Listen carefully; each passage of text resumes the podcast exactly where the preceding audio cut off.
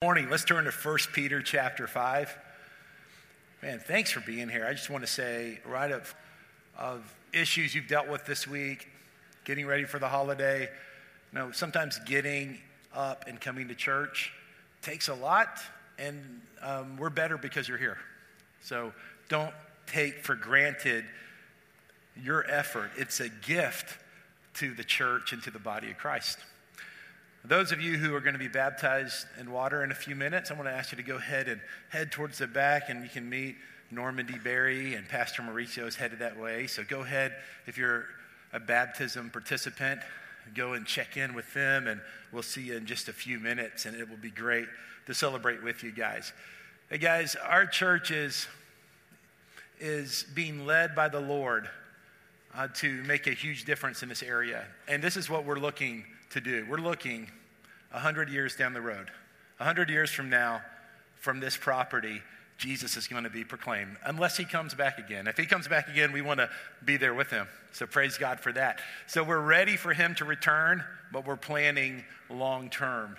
And God has given us a special opportunity. So you're part of that. Whether you've been here for years or whether you're checking things out today or whether you're visiting with someone, the fact that you're part of this service is you're part of something special God's doing through this church. And what we're called to do is we're called to cultivate small groups, we're called to equip the next generation, we're called to discover partners, and we're called to embody mission.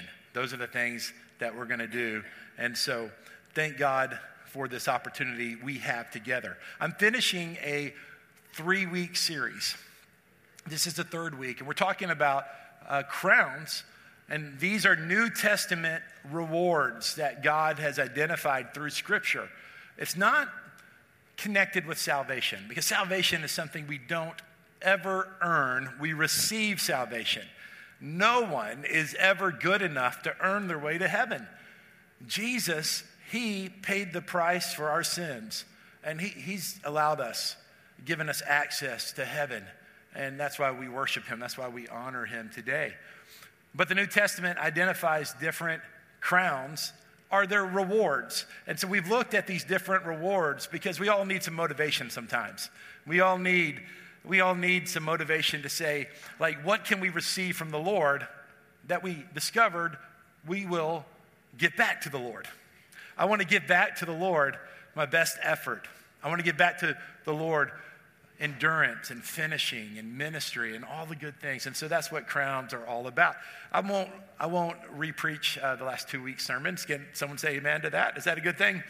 Uh, but I would love for you to go back and watch them on YouTube. It's always exciting. It's always a blessing to get a new YouTube subscriber. So uh, find CIL Church there, and, and you, you, can have access to years worth of sermons there for free, huh? Just like Jesus, He's free. Uh, we talked about crown number one, the crown of victory. This was effort. Uh, we talked about crown number two, the crown of joy, which is people. We talked about, about the crown of righteousness, which is finishing a, an assignment God's given us. So you can go back and either watch those sermons or listen to them on podcast and get the details about that. So we'll talk about the, the next two, crown four and crown five, today. Guys, I've been a, pastor a long time. I mean, don't let my young looks fool you. In fact, this January, it'll be 28 years I've been a pastor. It'll be 18 years I've been a senior pastor. I did, yeah. Um, so praise God for that, and I love it. I love it. I love the opportunity to uh, serve God, serve you guys, um, and really, I, I'm friends with a lot of other pastors, and I know, man, I am blessed to be at this church. I mean, this church you guys don't, y'all don't give, many, give us any problems, man. You guys are a great congregation. But through the years, hey, there's been some tough things about being in the ministry, right? Just like your job. You got some tough things about your job too, right? So I'm not special in that. But there, there are some tough things about being a pastor, and, and that just comes with any calling. The reward is much, much greater. Well, a lot of you know this. Earlier in the summer, uh, I took a group to Israel. It was a, an amazing trip. I had looked forward to it uh, my whole life. It was my first time. And I felt like the Lord had told me that once I went the first time, I would start going back multiple times. Uh, that's a little bit in question right now uh, with what's happening. So we continue to pray for uh, peace there and, and, support Israel and, and that uh, tragedy that, of that war that's occurring right now. But back in June, we were there, and I was looking forward to the whole trip. But there was one thing that I was not really looking forward to. I'm a little embarrassed to tell you what it is and tell you why. Uh, I was not looking forward to the water baptisms, and it was for a really silly reason.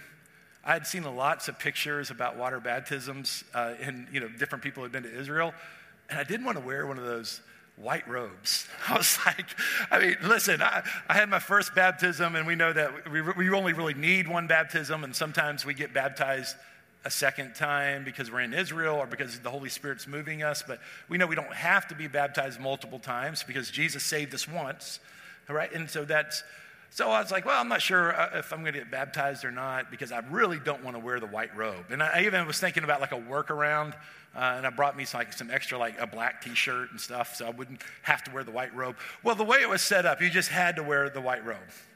Okay, you, you had to wear it. And so, um, in fact, you can put this picture up, and this is of actually Beth baptizing me at the Jordan River. But there's a guy in the background, the smallest guy. That's my brother in law, Scott, standing there. But the little small guy in the back is Dr. Charles Galden. He, he was the interim pastor here before I became the pastor and now we're really, we, we are very close friends. He was one of my professors in seminary, and so we're really close friends. And so we both had our white robes on, and we were the first two in the water with our group. And uh, Charles is really just a profound, wise guy. He's funny, but he also says some things that really, really hit you. So as we're getting into the water, and I'm uh, being humiliated for the gospel in my white robe, just joking, uh, uh Charles said something. He said, Aaron, he goes, you know, Ministry can be tough sometimes, and being a pastor can be tough. He said, but moments like this, he said, this is something money can't buy. And he said, yeah, the presence of the Holy Spirit came over me, and, and the Lord gave me a word for each person I baptized, except for Paul Jackson, and that's a story too. I'm going to tell you this because it's one of the funniest stories. I like the Lord was giving me a special word for each person. I've known Paul for like 27 years, and I'm like, this is great that I'm going to get a chance to baptize Paul. And I had nothing for him. So I was like, Paul, I love you, appreciate you. We dunked Paul, we sent him out. Well, I found out later that uh, Paul has some kind of allergy that Deborah has to wash his clothes with special detergent.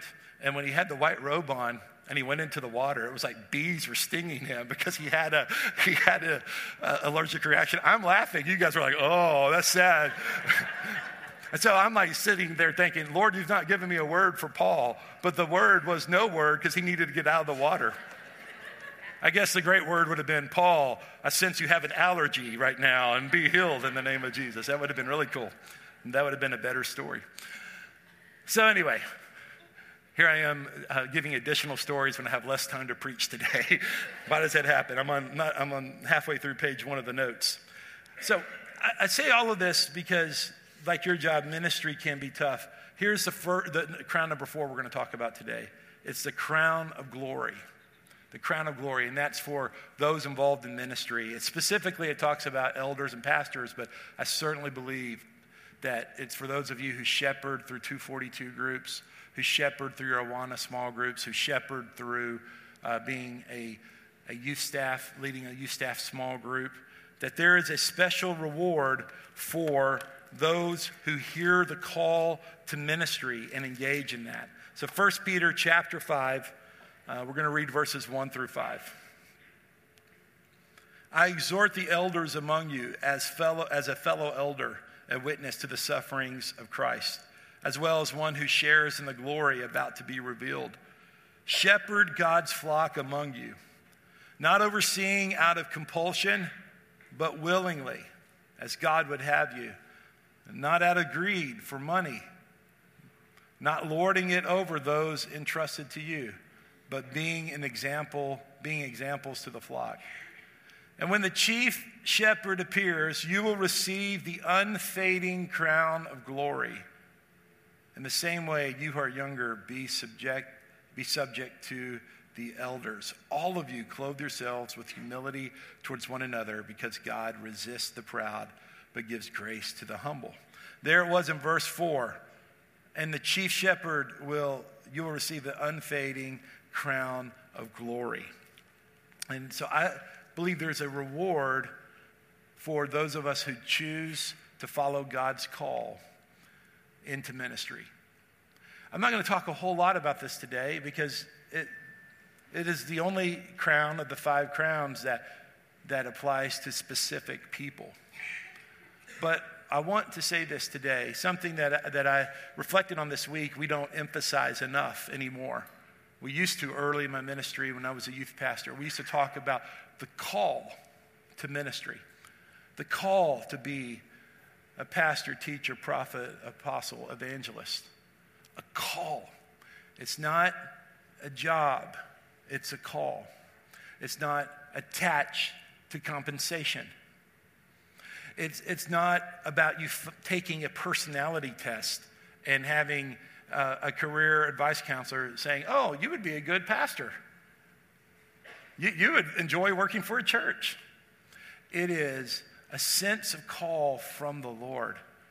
And maybe some of you haven't considered that call, and you should explore it. Sometimes we consider the call, we explore it, and we discover that call's not for me, but it still is beneficial to explore the call. Maybe someone in here, someone watching, is resisting the call to ministry. Maybe some are, are not valuing the call to ministry.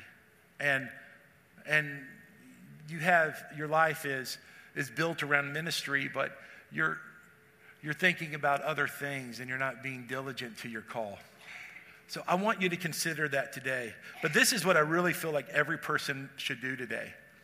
I want you to mark this scripture, 1 Peter chapter 5, verses 1 through 5, and especially chapter 4. And I really believe this, that there, there is a whole lot of ministry that's about to be released right now. Because sometime in the future, whether it's this week or whether it's 10 years from now, you're going to encounter someone in the ministry who is discouraged, or overlooked, or feels forgotten, or is feels not appreciated. And I, I, promise you, this is what I feel like the Lord wants you to do. There's going to come a time I want you to either take your Bible or take your phone with, with, that has the scripture and read this passage over, over that elder, pastor, ministry leader who needs encouragement. And I just feel like I just saw this in my heart, my mind, that you guys, you're not going to point them to the sermon like go watch Aaron's sermon on YouTube or listen to it. You're going to get your Bible out and you're going to read 1 Peter 5 1 through 5 over someone in the future. And it's going to have great impact on their life. Would you have an open heart to that? Would you have an open heart to how the Lord might use the power of Scripture spoken from one believer to another? And would you consider that call that might be on your life? Rewards. Why do we need rewards? God designed us to want a reward to get us through hard stuff. So, why does a soldier endure boot camp? I don't know because I've never been a soldier. Why does a woman endure childbirth? I don't know either for obvious reasons. It happens because though there's pain, there's reward. There's graduation for the soldier. And there's a child for the mom afterwards. So the pain, the pain that is temporary is endured because the reward is overwhelmingly great. And this is how our walk with the Lord is. We're not just trying to keep out of hell. We're on this life with God where the kingdom starts now, inaugurated through Jesus. And when salvation, when we're aware of salvation and we submit to Jesus, then his kingdom and his purposes start here on this planet in our time and through our lives.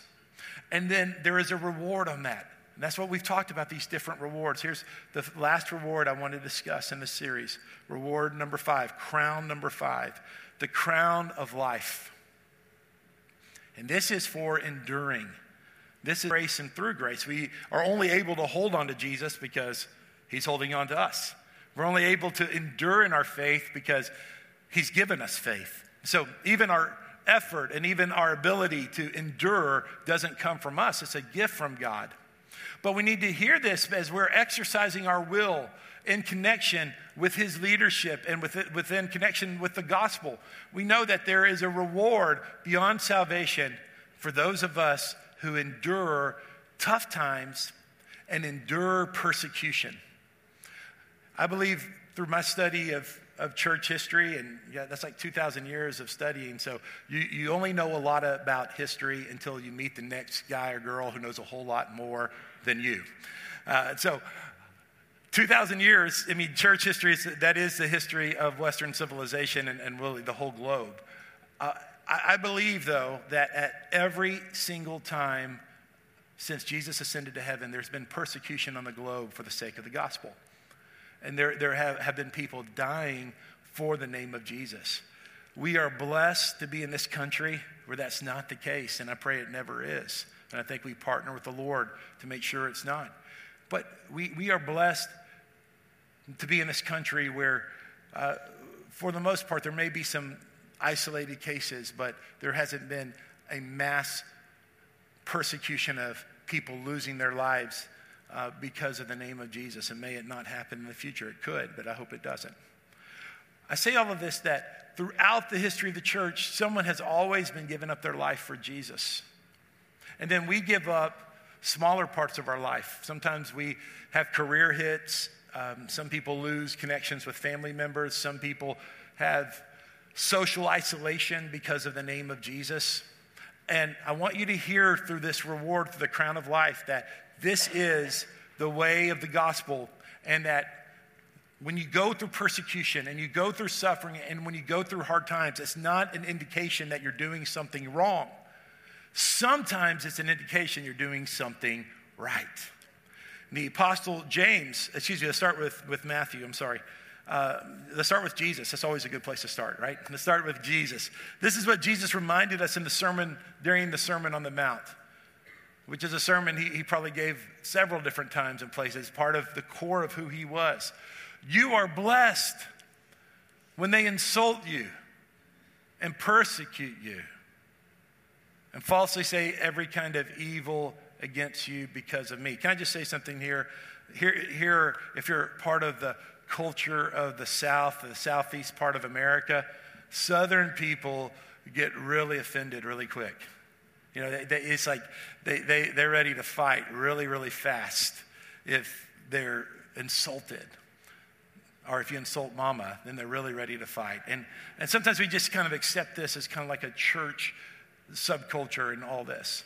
So it's really interesting. Sociologists have, have looked at this region traditionally. I know things have changed because we got people from all over the country and world here now. But this region traditionally has, has been a form of the honor shame culture and ready to fight you know i mean people will be so nice to you and next thing you know they're ready to go they're ready to fight out of nowhere and so we actually honor people who fight quickly that, those are the people we tend to honor. Jesus says, No, you're actually blessed when they insult you and persecute you and falsely say every kind of evil against you because of me.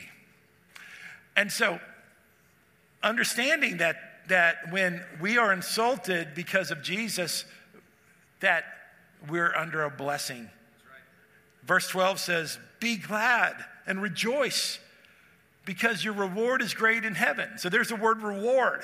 The reward is great in heaven, for that is how they persecuted the prophets who were before you. I think for some of you who have been persecuted for the name of Jesus, you're going to get to heaven and, and God's going to welcome you to the kingdom and all the good things that happens. And then he'll say, hey, there's a Jeremiah. Go hang out with him for a while. He was persecuted too. Y'all get to know each other. This is what the scriptures say it is that just like the prophets in the past have been persecuted, so we're part of a people that are sometimes persecuted. And when we are persecuted, we shouldn't we shouldn't like crumble. We shouldn't get mad at God. We shouldn't just act like this is the worst thing that's ever happened. We should say, okay, yeah, we're part of the company of prophets. And and and it's going to be okay if there's some persecution. There's a really pop out a lot, but it goes back to a philosopher, the original quote. And here's a quote, it's, it's worth thinking about again. the essential things in heaven and earth. I'll see if we have that. We may not have that. We don't have that quote? Well, I'll just read it next service then. Okay. We'll just go on. Let's go to James chapter 1, verse 2 and 4. Because if I read it to you, you guys will be like, that just sounded like a haughty toddy quote without reading it. I don't know what it, what it meant. James 1, 2, and 4. James is a brother of Jesus. James is the brother of Jesus, and he said, Consider it a great joy, my brothers and sisters, whenever you experience various trials. Because you know that the testing of your faith will produce endurance. And let endurance have its full effect so that you may be mature and complete, lacking nothing. So let endurance have its full effect. Now look at verse 12. Here's a key verse. Verse 12 Blessed is the one who endures trials, because when he has stood the test, he will receive the crown of life. There it is, the reward of life that God has promised to those who love him. Jesus referred to this reward. His brother James made it implicit here that there is, for those who are persecuted, there is a reward. Now we'll go to Revelation, Revelation chapter 2, starting with verse 8. Write to the angel, Revelation chapter 2, verse 8. Write to the angel of the church in Smyrna. Thus says the first and the last, the one who was dead and came to life. I know your affliction and poverty, but you are rich. This was talking to a specific church in real time. I know the slander of those who, say they are Jews and are not, but are a synagogue of Satan. Do not be afraid of what you are about to suffer. Wow, think about that phrase. Don't be afraid about what you're about to suffer. Look, the devil is about to throw some of you into prison to test you, and you will experience affliction for 10 days. Be faithful to the point of death, and I will give you the crown of life. This is the reward that Jesus gives to us. Guys, I don't want you to go through tough times. I don't want to go through tough times. I'm not necessarily looking for tough times. I, I, like times of peace. I like times of shalom. And scripture talks about times of shalom and times of peace. Persecution is, is usually temporary, it's usually a season. Suffering is always going to be temporary because when Jesus returns, all suffering will be eradicated and all suffering will be gone. So that's why we get, have great hope for tomorrow. But I want you to hear this. When you're persecuted and when you suffer, it doesn't mean that you're doing something wrong. It could mean sin in some cases, I know that. But if you have repented of sin and you're walking in fellowship with the light, you're walking in submission to the word, you're in step with the Spirit, and you're still suffering, you're still in a time of persecution, Jesus has a reward for you. He is holding that reward. The crown of life are for those who are willing to give their lives for Jesus. You're willing to give it up for Jesus. And as we look into Revelation, we can see the book of Revelation identifies things that have occurred and are occurring and things that will occur. And so we have faith for today and faith for tomorrow. Let's go to Revelation chapter 12 verse 7, verse 7. Then war broke out in heaven. Michael and his angels fought against the dragon, and the dragon and his angels also fought. The dragon is Satan. But look at this scripture. I put this on social media last week. Verse 8. But he could not prevail. Satan and the dragon could not prevail. Can we say amen to that? There was no place for them in heaven any longer. So this could have been them that were cut out or cut up or whatever the case is.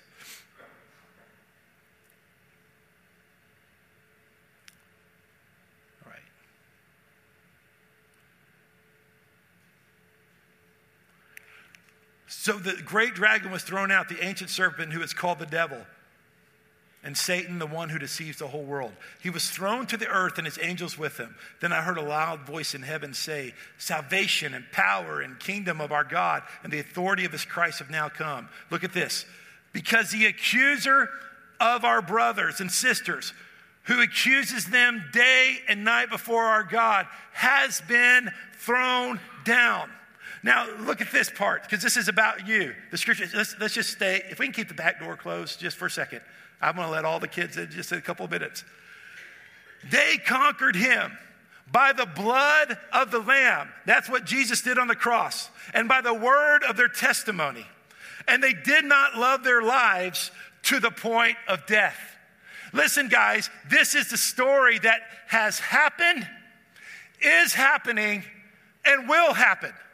That we're going to overcome the dragon who is called Satan, the one who accuses you, the one who talks about your weaknesses, that talks about your bad habits, that reminds you of your failures, that reminds you of something you did in the past. And he keeps on giving you an identity that is not the identity that God has. We overcome him, first of all, by Jesus, by the blood of the Lamb, by what he did on the cross, by what he did at the resurrection. And then we overcome him because we have a story, we have a testimony. That's not just something that's just in a book only. It's not something that's a myth or a legend or something that is a part of our culture. It's a reality in our lives. We are living out this truth. Christ died and Christ resurrected and Christ coming again. This is my story. As the hymn said, this is my story.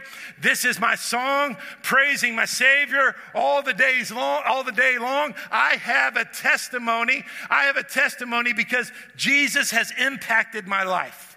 So they overcame him, verse, verse 11 says, by the blood of the Lamb, by the word of their testimony, which we're about to see in water baptism, and they did not love their lives to the point of death. Meaning this, they were willing, willing to give up their life for Jesus. I want to say to you guys, you guys had that type of love. You guys had that type of resolve. You guys had that determination.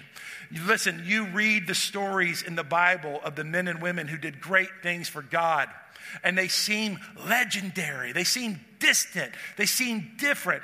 But the scripture says they were men and women just like you. They had their tough times, they had their anxious moments. They wondered sometimes how they were going to provide for their family. Uh, they had even questions about God, but yet they remained faithful and they remained true and they endured. And I want you to know this that there is more in you than you think, that you're going to encounter something in the future that's going to pull something out of you. It's the greatness of God in you. You're not going to shrink back, you're not going to step back, you're going to rise up to the occasion, you're going to say the right thing, you're going to be the right person, you're going to step into that situation with the power and the authority of Jesus Christ because He has started the work in you. You have overcome the accuser, you've overcome Satan by the blood of the Lamb, you've overcome him by the word of your testimony. It's the song you sing at church, it's the devotional you have in the morning or at the late night, it is the time you come to the table of the Lord, it's the time you come into the water baptismal waters and, and you make the public profession. You overcome him by the word of your testimony. And we will not love our lives so much to exchange it for what the evil one has. We will not love our lives so much to hide when tough times come. We will step in to what God has called us to do and who He's called us to be. Amen to that? There's a crown of life. Praise God.